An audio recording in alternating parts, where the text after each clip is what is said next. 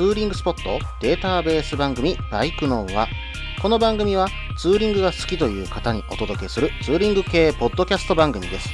私のみならず、皆さんのおすすめスポットやグルメ、イベントなどを紹介、共有ができればと思っております。どうぞ皆さんよろしくお願いいたします。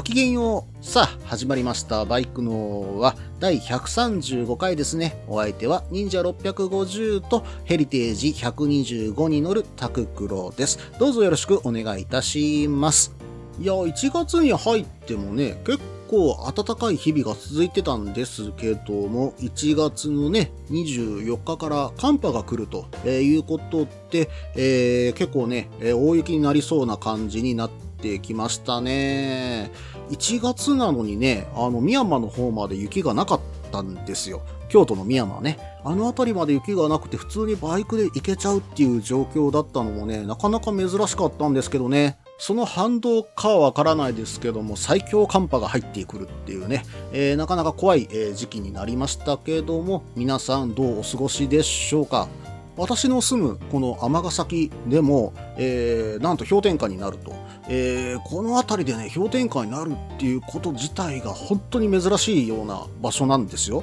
まあ一時期は雪マークすら出てましたからね。まあ本当に、うん、路面凍結とかしちゃうと、尼崎、まあどちらかというと大阪市内とかは交通麻痺を起こして、えーまあ昔ですけども、高校に行くバスが全部止まっちゃって、えーそして学校が休校になるとかね、えーそんなこともありましたし、えー、一昨日かな、えー連絡簿が回ってきて、うちの子供の幼稚園もね、えーバスがもし凍結で走れなかった場合は、園は休園となりますと。えーいうふうにね、連絡が入ってきたぐらいです。まあそのぐらいね、太平洋側に住んでいる、まあ私も含めてですけども、あのー人にとっては、なかなかね、雪とか氷にね、えー接する機会がないので、なかなかね、あの対応の方法とかもわからなかったりとかね、えーどうしたらいいのかっていうふうにね、思ったりするところもありますしね。まあさすがにこの寒波の期間はね、うん、まあバイクはお休みだなとは思っているんですけど、ちょうどね、私の忍者650が車検の1ヶ月前に、えーなるんですよ。1月24日がね。で、今年はちょっとね、あの、今、お金があまり使えないので、ユーザー車検に行こうと思ってて、で、もう何かあったら怖いから、もう行ける一番最初の日に予約を入れようと思ってたんですよ。それが1月の24日だったんですね。まあ、さすがにそこで大寒波が来るっていう話になってしまうと、うん、まあ、ちょっとそこはキャンセルさせていただいて、えー1月の26日に、えー延期させてもらいました。私ね、あの、ユーザー車検、実はバイクでは初めてなんですよ。うん、車ではね、一回やったかな。うん過去に二十歳過ぎたぐらいの頃にお金がない時にやった覚えはありますね。ただね、そうやって場合、もう本当に言っちゃえばど素人な私ですよ。もうユーザー車検ってやってみるだけでもド緊張してるんですけど、大丈夫かなっていうふうにすごく今不安になっている次第です。ただ、まあちょっとね、行ってみて体調があんまりよろしくないなっていうことになっちゃったら、まあお店にね、もしかしたら投げちゃうかもしれませんけども、まあできればね、あのーまあ今の体調のリハビリも含めて、えー行ってみようかなというふうに思っています。まあ、忍者650もね、これで5年目迎えましたね。まあ、なんだかんだとあって、うん、まあ、実は途中ね、あの骨折2回もやって、えーそしてちょっと体調不良も起こして、えーそんな状況の中で、うん、まあ、なんだろう、距離がどんどんどんどん伸びていって、やっとね、忍者650、3万キロに今なる寸前です。まあ5年乗って3万キロだったら年間6000キロぐらいかな。まあよく走った年もあったんでね。うん。まあむしろここ3年ぐらいそうやって体調不良とか骨折とかがあったから逆に走れてないっていうのがあるんですけども。うん。まあこの3年ぐらいは1万キロちょっとぐらいしか多分乗ってないんですよ。うん。まあ2ヶ月とか3ヶ月ぐらいやっぱり養生してることが多かったのと、まあね、うん、今年、まあ去年から続けて今年入って結構体調崩してるんで、まあそれも、うん、まああってあんまり距離乗ってないなっていう感じがありますね。まあでもね、この忍者650は私乗り潰そうと正直思っているので、えー、できるだけね、保持していきたいなと思っています。まあ後継機種もね、結構出てますしね、Z650RS も出ましたし、エンジンとかね、あの、まあそういったあたりの、うん、まあ供給、部品供給は、まあ、なかなか止まらないだろうというふうに踏んでますんでね、ただまあ、カウルだけがね、ちょっと心配かなというふうに思ってます。あの、私の年式のカウルは多分3年間ぐらいしか出てなかったんで、はい、2017年モデルから2019年モデルの間だけのカウルなんで、それだけはね、割っちゃいけないっていうふうにね、今はちょっと思ってますけどもね。はい。ということでね、まあ、忍者はゆっくり乗り続けていって、まあ、今回はユーザー車検を受けて、えー、まあ、安く上げようという魂胆でございます。はい、それではね、コーナーに行ってみましょう。ツーリングスポット紹介のコーナー。このコーナーは私、もしくは皆さんから投稿いただいたおすすめのスポット、穴場のスポット、自分しかいないけど自分が好きなスポットなどを紹介するコーナーです。今回もですね、ツイッターの方でバイクのはお題ということでね、投げさせていただきました。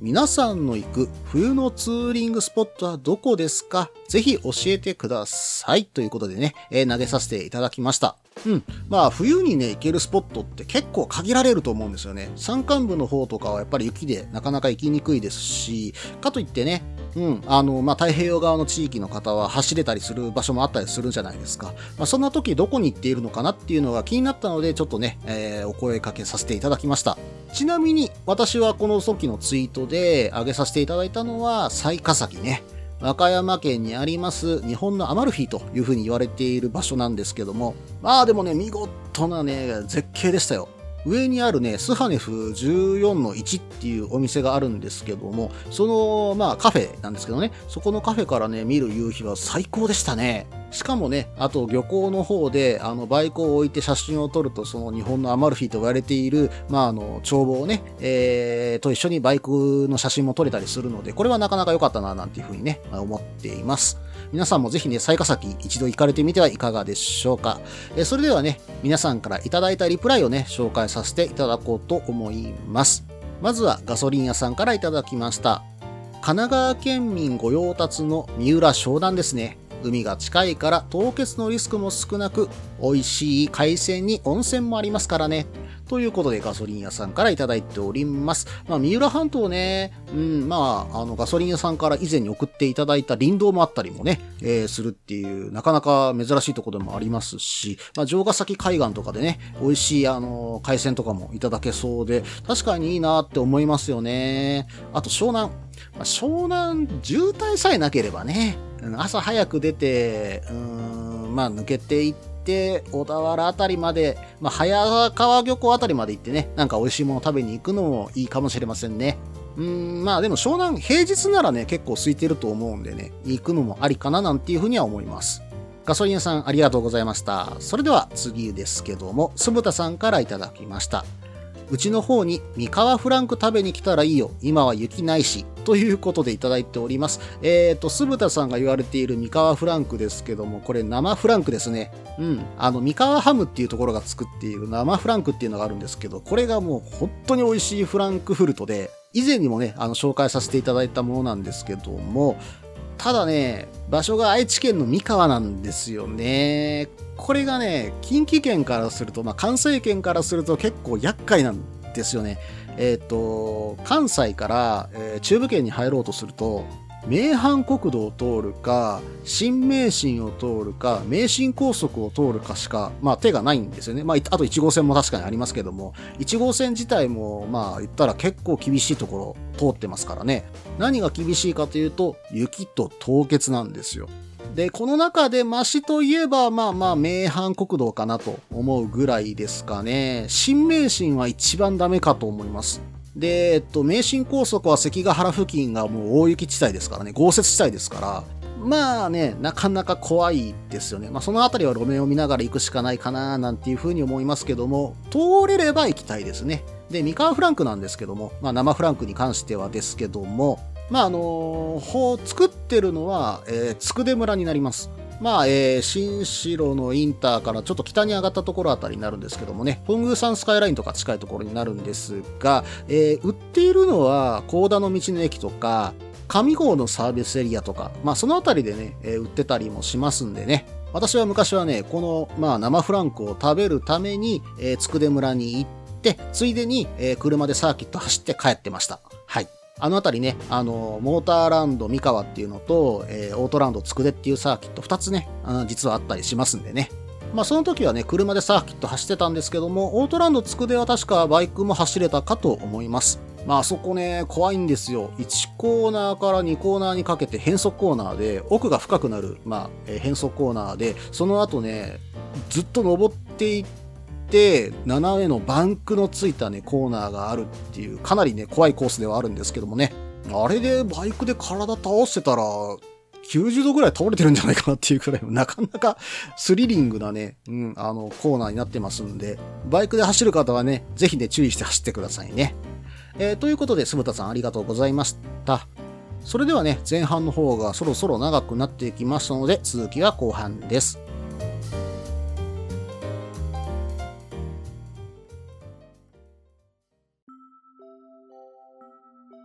みんなでお話しできる行きつけのライダーズカフェ、ネットに作りませんか？インタラクティブ型バイク系雑談番組、アットみずき。毎週木曜日21時からツイキャスにて放送中。番組の詳細は、アットみずきと入力してウェブで検索。皆さんとお話しできるのを楽しみにお待ちしています。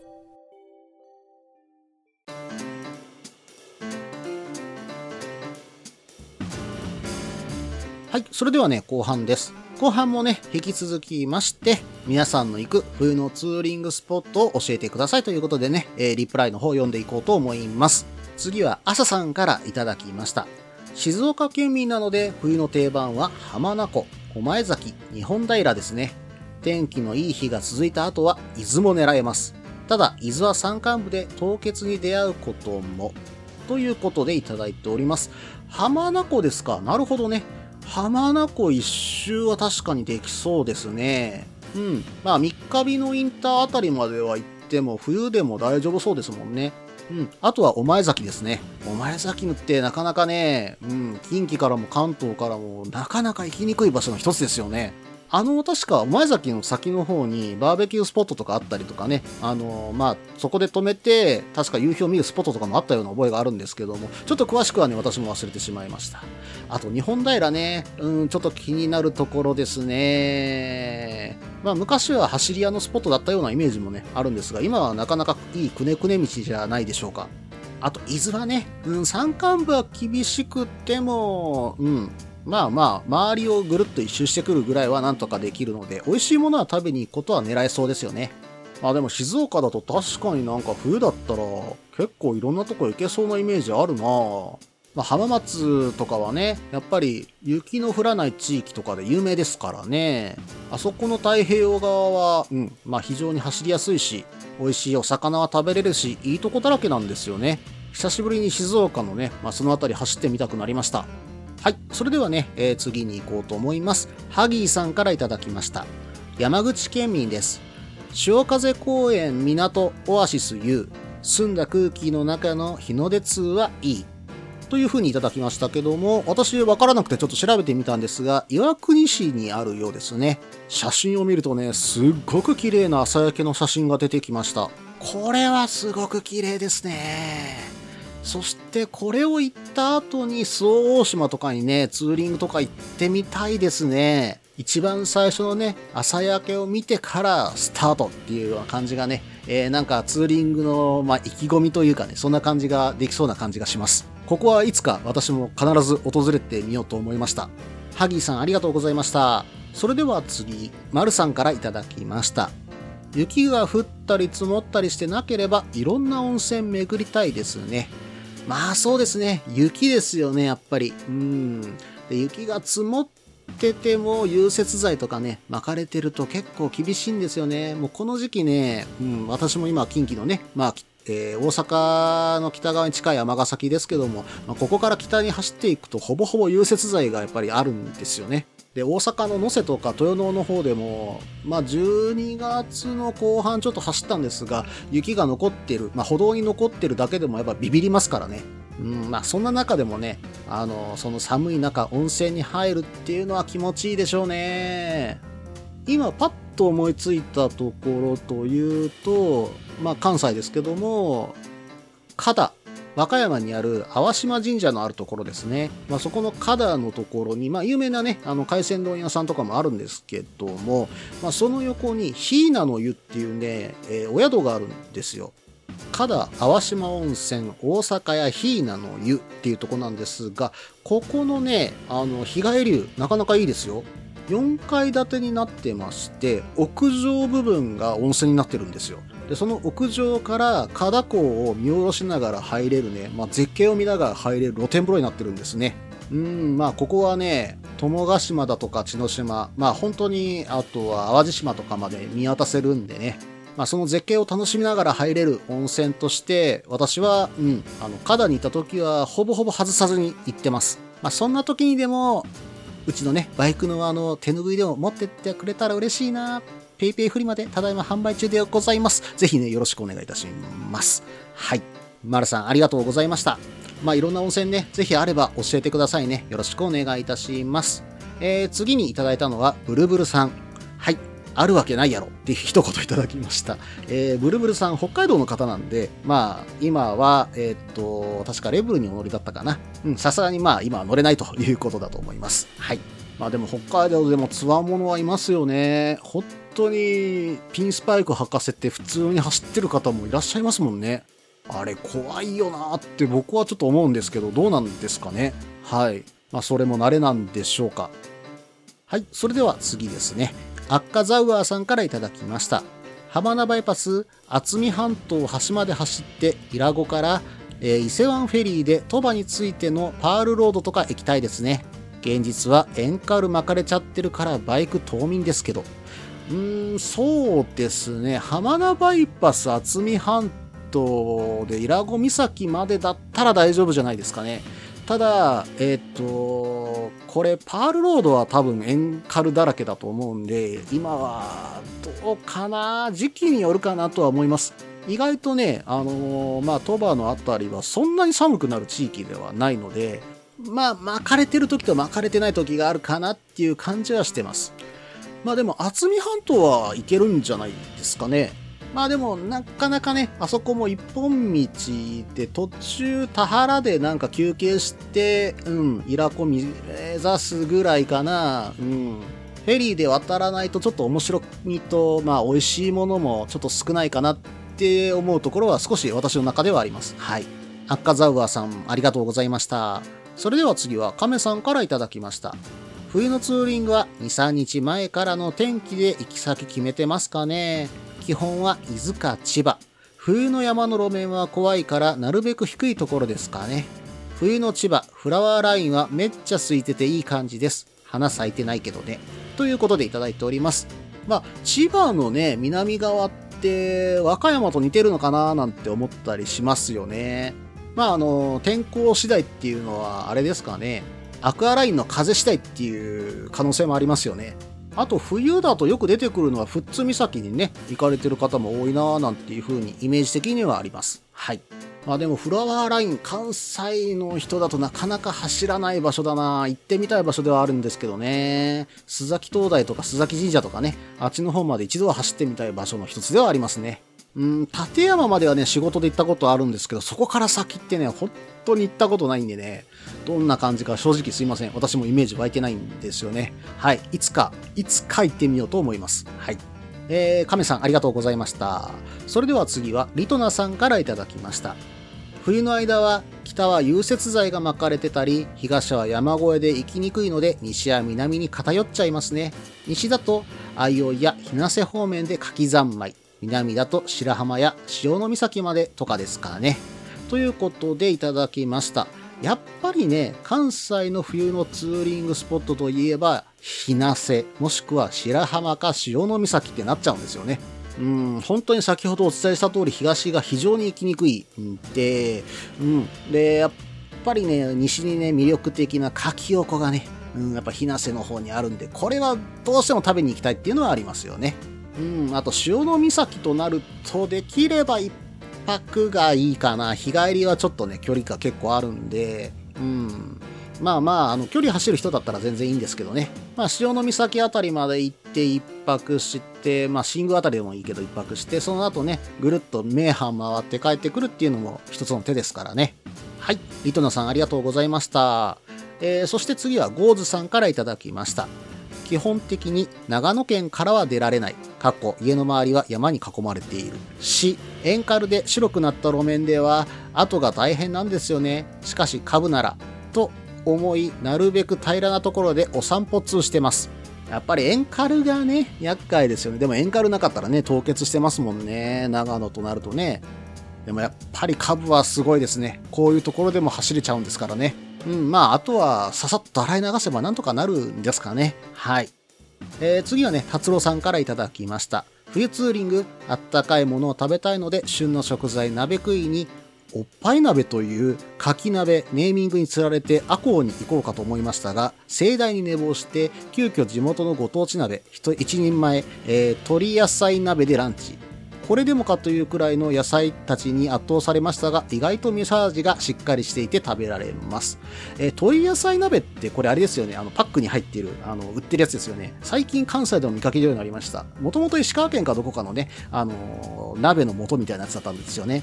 うん、もう一つ気になるのは、おっぱい鍋って何？うん、かき鍋らしいですけどね。はい。おっぱい鍋っていうかき鍋。気になりますね。これはまたちょっと調べてみようと思います。はい。達郎さん、ありがとうございました。えー、次は J さんから頂きました。冬のツーリングで怖いのは寒さではなく路面の凍結です。なので、前夜からの凍結のリスクが少ない温暖な地域へ出かけます。房総の鴨川、南房総などは昼食に海鮮も楽しめるのでお気に入りの目的地です。写真は何年か前のものになります。ということでね、写真付きでいただいております。はやぶさのね、かっこいい写真いただいてるんですよ。ただね、海鮮ね、乗ってるのがね、またこれが美味しそうなんですよ。南房総いいなーなんていうふうに思っちゃいますよね。まあ、これ見ると私も和歌山の方に行って同じような海鮮食べたいなーなんていうふうに思いますよ。そろそろ和歌山ツーリングで海鮮食べに行きたいところですね。ということで、はい、えー、皆さんからいただいたリプライ、す、えー、べ、て読まさせていただきましたが、皆さんいかがだったでしょうか？やっぱりね、温暖な地域に行って美味しいものを食べて帰ってくるといったようなね、えー、ツーリングが多かったように思います。もしね、他にもありましたら、ぜひね、あの番組宛てに送ってください。よろしくお願いします。以上、ツーリングスポット紹介のコーナーでした。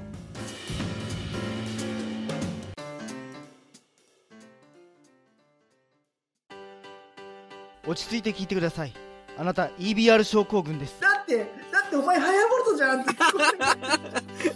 もう私ビュエルっていうアメ車乗ってますけど。なんか無理やりいいこと言おうと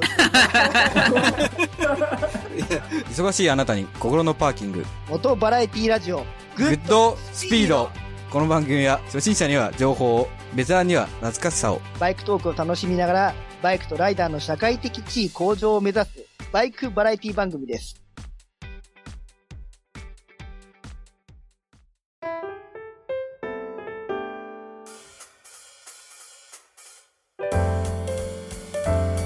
はい、それではね、エンディングです。エンディングはね、うん、ちょっとね、私の方、今、YouTube の方も始めて、元ボケっていうね、はい、あの YouTube、えー、開始させていただいておりますけども、えー、毎週火曜日20時更新で、えー、放送させていただいております。あの番組はね、このバイクのあのサブの番組として、まあ、あの映像で見せた方が分かりやすいだろうなっていう思うものとか、まあ、ツーリングのスポットとか分かりやすいだろうなっていうところをね、あの紹介できたらいいなって思うのとか、まあ、あの他の方、えー、例えばあのゲストの方にいらっしゃっていただいて、えー、お話ししたりとかするような時に、まあ、そういう場所ができたらいいなと、まあ、それもツーリングしながらね、お話できたらいいなと思って、えー、YouTube の方を開設しました。ただ、えっ、と、このバイクの輪と違って、えっ、と、レギュラーの方が、えっ、と、他に3人います。まあ、あの、あんまりね、音声の方編集せずに流してるんで、ポッドキャストほどそこまでこだわってはいないんですけども、うん。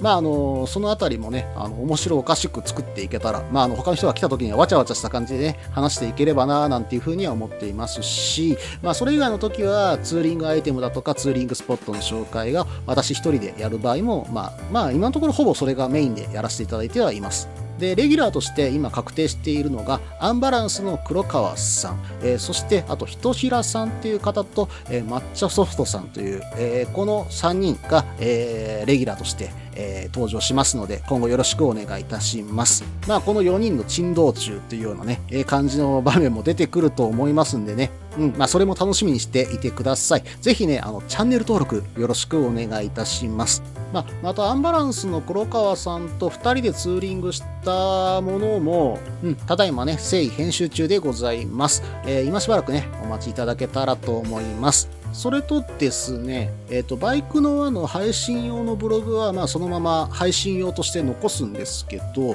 メインの情報発信ページを変えました。えー、ハテナブログの方にメインの情報発信ページを変えましたので、えーそのアドレスに関しては、ツイッターの方から、えー私のね、あの、アットマーク、タククロアンダーバー GT の、えーツイッターの方から、えー言っていただければ、新しくね、あの、情報発信ページの方が作れてますので、そちらから、えー今後バイクのは元ボケ、えーその他の情報等もいろいろとね、今後更新していこうと思ってますので、えーぜひね、あの、そちらの方もご覧ください。ブログの方はね、私が今使っているツールだとか、あと、そうですね、ツーリング用のアイテムだとか、まあ、いろんなものをね、今後更新して載せていこうと思っています。まあ、あの、初心者さんとか中級者さん向けにね、あの、書いていこうと思ってますのでね、えーぜひね、あの、そちらの方もご確認いただけたら嬉しいなというふうに思ってますんでね、えー一度見てみてください。この番組では皆さんからのメールを募集しています。ツーリングスポット紹介のコーナーではおすすめのスポット、穴場のスポット、自分しかいないけど自分が好きなスポット、自分じゃ行けないけど良さそうなスポットを教えてください。また、イベント紹介のコーナー、ツーリングアイテムのコーナー、ツーリングトラブルのコーナー、ツーリングルートのコーナー、温かいお便りも待っています。できる限りご紹介させていただきます。メールはブログの方にメールフォームを設置しています。もしくはツイッターで直接メッセージいただいても構いません。ツイッターはタククロで検索していただければ忍者の画像でわかるかと思います。ではお便りお待ちしておりますと同時に今回第135回ですね、バイクのはこれにて終了となります。ただいま PayPay フリマでバイクのは手ぬぐい販売しております。1枚1000円となります。イベント時は800円で販売させていただきますので、えーその点はご了承ください。また、えーバイカーズイントラストでのステッカー販売引き続き行っております。ぜひよろしくしくお願いします。バイカーズイントラストさん、えー2階のね、イートインスペースが、えー2月中旬頃にできる予定とのことですので、あの寒い中ね、外で飲まなくてもいいようにね、あのイートインスペースができますので、ぜひね、皆さん冬でも夏でも、夏も涼しくなりますんでね、あの、行ってあげてください。よろしくお願いいたします。それでは失礼いたします。